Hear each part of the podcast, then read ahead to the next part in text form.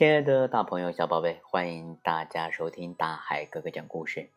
今天，大海哥哥点播一首《爱书的孩子》送给大家，也希望我们所有的大听众、小听众都能够成为爱书的一员。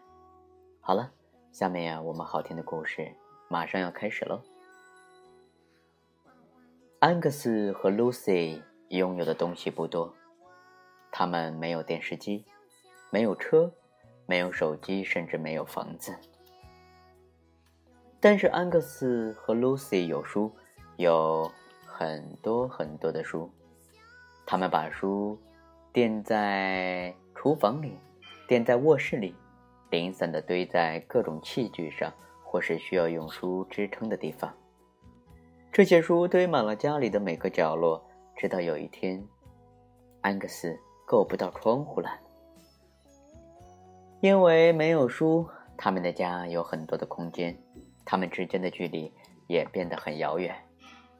有一天下午，Lucy 的书包里掉出来一样东西，爸爸问：“这是什么？”Lucy 说：“是一本书。”妈妈问：“从哪里来的呀？”Lucy 说：“嗯，图书馆。”爸爸和妈妈看着书，打开了它。爸爸大声的朗读第一个句子，接着读第二句。孩子们都靠过来了。爸爸翻了一页又一页，并且一字一句的朗读着。天色暗了，全家人就回到家里。爸爸继续读着书，他们挤在灯光下，静静的听着故事。这天晚上，在黑暗的城市里，有一个小小的家，比其他任何地方都要明亮。第二天，这一家人打着哈欠，互相说早安。他们比以前更亲近了。虽然眼睛还没完全睁开，心中却是满满的幸福。在空气清新的早晨，他们骑着车前进。虽然谁也没有说话，但是安克斯和露西知道他们要去哪里。